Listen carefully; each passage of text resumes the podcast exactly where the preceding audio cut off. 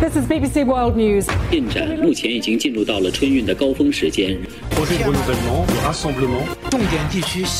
나라방 뉴스 살펴봅니다. 글로벌 뉴스 전주현 외신캐스터 안녕하세요. 네, 안녕하세요. 설 명절은 잘 보내셨습니까? 네, 잘 보냈습니다. 네. 네. 자, 오미크론 변이가 이 설 명절 연휴에도 쉬지 않고 네. 예, 확산하고 있습니다.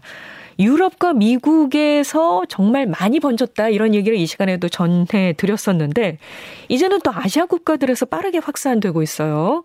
어, 이런 가운데 유럽에서는 반대로 방역 조치를 완화하는 각 국가들이 늘고 있다고요. 그렇습니다. 말씀하신 것처럼 오미크론 변이가 작년 말에 유럽하고 미국에서 먼저 대거 확산됐었죠. 그러다가 올 들어서는 우리나라, 호주, 일본, 중국 이렇게 아시아 국가들에서 빠르게 확산이 되고 있습니다.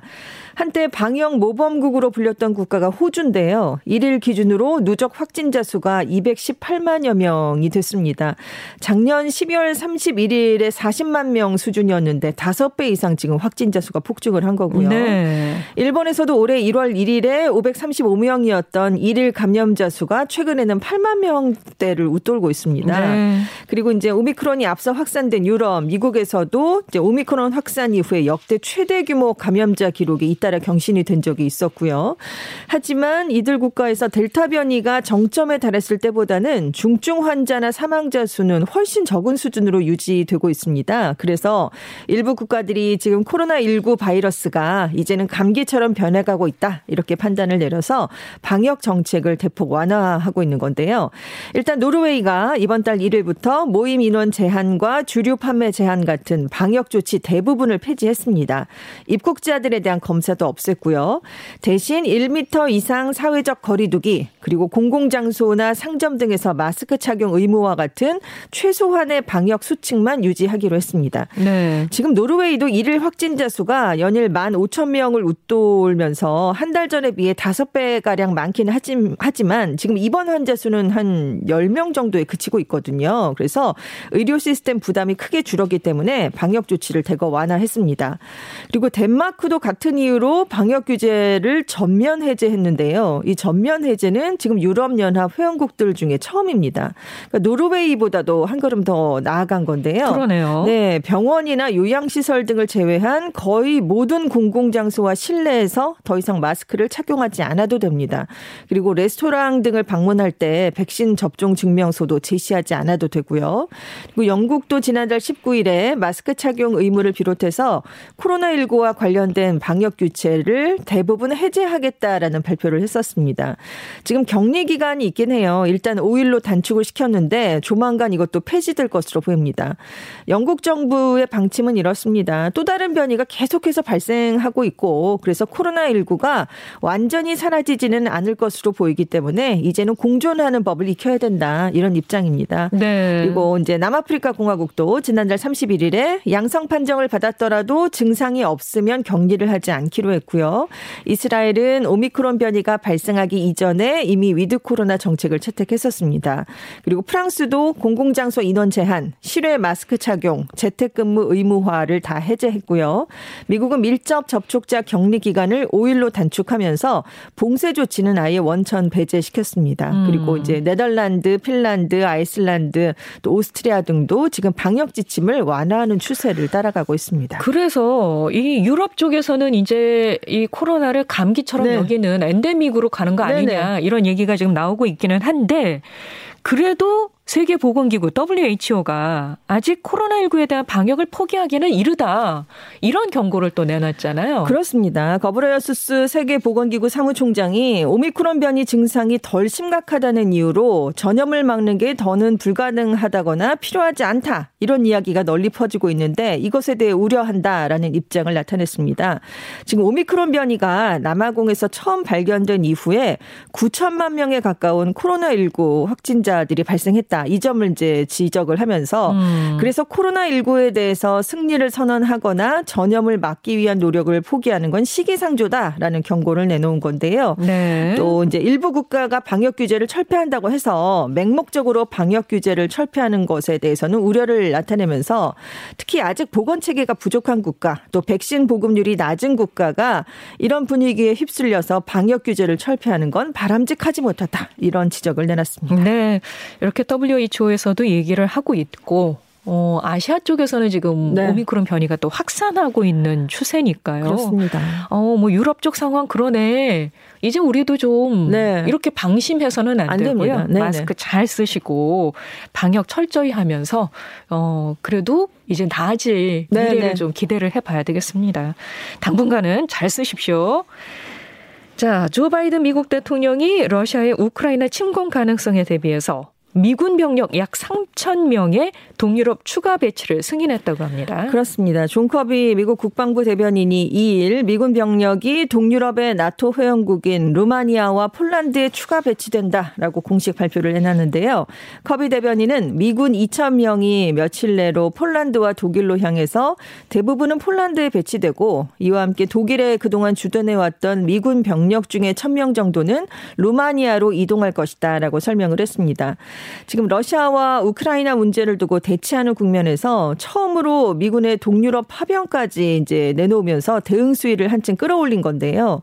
일단 동유럽에 추가 배치된 미군 병력은 미군의 지휘를 받으면서 나토가 러시아에 맞서서 신속 대응군을 가동할 경우에 지원에 나서게 됩니다. 다만 이렇게 병력을 파병하긴 하지만 미국은 이번 추가 배치가 우크라이나 주변의 긴장 고조에 따른 것으로 영구적인 게 아니라 일시적인 배치다. 그래서 미군 병력이 우크라이나 영토 내에서 싸우지는 않을 것이다라는 점을 강조했습니다. 네. 베이징 올림픽이 내일 개막합니다. 벌써 그렇게 네. 됐네요. 성화봉송이 어제 베이징에서 시작됐습니다. 그렇습니다. 어제 오전 9시에 개회식 또 폐회식이 열리는 국가체육장 근처 공원에서 성화봉송 발대식이 열렸고요. 곧 이어서 사흘간 봉송이 시작이 됐습니다. 첫 번째 주자는 1963년 일본 나가노 세계선수권 대회에서 우승해서 중국의 첫 번째 스피드 스케이팅 세계 챔피언이었던 뤄즈환 씨였습니다. 그리고 두 번째 주자는 중국 인민해방군 소속의 우주 비행사인 징하이펑 씨. 세 번째 주자는 중국 우주기술연구원의 기술 고문인 예페이젠 씨가 각각 맡았는데요. 이 성화가 오늘은 썰매 종목이 주로 열리는 옌칭 그리고 스키 종목이 열리는 장자커우를 거쳐서 내일 베이징으로 돌아오게 됩니다. 한편 이번 성화 봉송에는 올림픽 사상 처음으로 자율주행 또 로봇 기술이 활용이 됐어요. 그래서 일부 구간에서 수륙 양용 로봇을 활용한 수중 봉송이 이루어졌고요. 또 자율주행 차량을 이용한 봉송 방송도 이뤄질 예정입니다. 그 이제 베이징 지역으로 돌아가게 되면 그리고 이제 뭐 만리장성 지대도 달리게 되고요. 그리고 명청시대 황제의 여름 궁전이었던 베이징 이화원 같이 굉장히 유명한 명승지를 또 달리게 됩니다. 네. 그러니까 지금 중국의 역사 전통을 부각하는 장소를 달리는 동시에 첨단 과학기술까지 동원을 하면서 이렇게 성화봉송이 진행이 되고 있는데요. 사흘간만 달립니다. 1200명이 봉송을 나서게 되는데 구간별로 1인당 짧게는 50여 미터, 길게는 100미터 이상을 달리게 돼요. 이제 내일 밤 개회식에서 성화대에 점화할 최종 주자가 누구인지는 그리고 점화 방식이 어떻게 될지는 당연히 아직은 음. 공개되지 않았습니다. 네. 근데 이제 2008년 베이징 하계 올림픽이 열렸을 때 중국 내에서 성화 봉송이 130일 동안 이루어졌거든요. 네. 워낙 그때 워낙 이렇게 달리잖아요. 중국 전역을 달리면서 이제 돌아오게 그렇죠. 되는데 이번에는 어쩔 수 없이 코로나19 방역 때문에 사흘로 정말 기간이 굉장히 짧게 축소가 됐습니다. 예, 이렇게 성화 봉송도 기간이 축소되고 네. 그래도 뭐 여러 지역을 네네. 이렇게 보여줄 거잖아요. 그렇죠. 그렇습니다.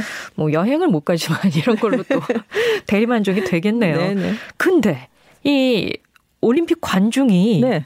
최대 50%까지 입장할 것으로 보여요. 그렇습니다. 어, 예상보다 조금 많은 거 많아졌는데요. 그러니까요. IOC가 많이 지금 요구를 한 것으로 알려졌어요. 그래서 어. 경기장별로 이제 뭐 실외냐, 실외 내냐 뭐 이런, 음. 이런 거에 대해서 지금 입장 인원이 조금 달라지긴 합니다. 그래서 3명 중에 1명 또는 2명 중에 1명 정도 비율로 입장을 하게 될 것이다라고 IOC가 밝혔습니다. 네. 그리고 이제 중국인뿐만 아니라 중국에 거주하는 외국인들도 관전을 할 수 있을 것으로 예상된다라고 설명 설명을 했는데 지금 이번 올림픽에서는 일반인 그리고 올림픽 참가자들을 철저하게 분리하는 폐쇄 루프 정책을 쓰고 있거든요. 그래서 이제 관중들에게 정말 정말 엄격한 방역 정책이 적용될 예정입니다. 예. 경기 전 96시간 또 24시간 이내에 그리고 경기 후 3일, 7일째 PCR 검사를 각각 받아야 됩니다. 네. 개회식에 참석하려면 48시간, 24시간 내에 검사를 해야 돼서 이제 여기서 이제 음성 반응이 나와야 관람이 가능하고요. 초청을 받았더라도 경기장으로 개별 이동할 수도 없습니다. 한 곳에 모여서 차량에 탑승하기 전에 체온 검사를 거치고 동시에 이동을 해야 되고요. 경기가 열리기 14일 이전에는 베이징을 떠난 적이 있어서도 안 됩니다. 그리고 경기 전과 후에 PCR 검사에서도 발열, 기침, 발진, 황달, 구토, 설사 이런 증상 여부를 확인하는 자가 건강 모니터링도 진행을 해야 되고요. 경기를 관람한 후에도 반드시 두 차례 PCR 검사를 꼭 받아야 됩니다. 저 같으면은 아예 네. 포기할 것 같은데. 굉장히 엄격하죠. 이런 과정을 거치고서도 네. 관중석에 관중들이 들어가겠죠. 네, 그렇습니다. 네. 네. 자, 전 세계 대표 청정 지역 중에 하나인 알프스에 미세 플라스틱이 섞인 눈이 내리는 것으로 나타났답니다. 그렇습니다. 알프스 산맥 고지대에서 내리는 눈을 한번 분석해 봤어요. 그랬더니 많은 양의 나노 플라스틱이 포함되어 있었는데요. 이 2017년 2월 중순부터 3월 중순까지 쌓인 눈을 한번 분석을 해 봤더니 녹은 눈의 나노 플라스틱 평균 농도가 1ml당 46.5 나노그램으로 확인이 됐습니다. 그러니까 매년 평균 1제곱킬로미터당 42kg 1kg의 나노 플라스틱이 쌓인다는 뜻이고요. 가로 세로 1m 면적에 매주 내리는 나노 플라스틱 입자가 200억 개 정도로 분석이 됐습니다. 네. 이걸 스위스 전체로 환산하면 매년 3천 톤의 나노 플라스틱이 내리는 건데요. 폴리프로필렌, 폴리에틸렌 테레프탈레이트, 그러니까 PP, PET, 음. 페트 이렇게 이런 것들 우리가 주변에서 정말 많이 볼 수 있는 플라스틱 종류로 알려졌어요. 네. 그래서 지금 인간이 거주하는 도시에서 만들어진 나노 플라스틱이 대기를 타고 이렇게 알프스 뉴스 눈까지 퍼진 것으로 지금 관측이 아, 되고 있습니다. 이런 소식 들으면 좀 또 걱정이 되고 그렇죠. 예, 마음이 무겁습니다. 오늘 하루만이라도 좀 제발 플라스틱 버리지 않는 하루로 청정한 날로 좀 삼아 봤으면 좋겠네요. 자, 지금까지 전주현 외식캐스터 고맙습니다. 네, 감사합니다.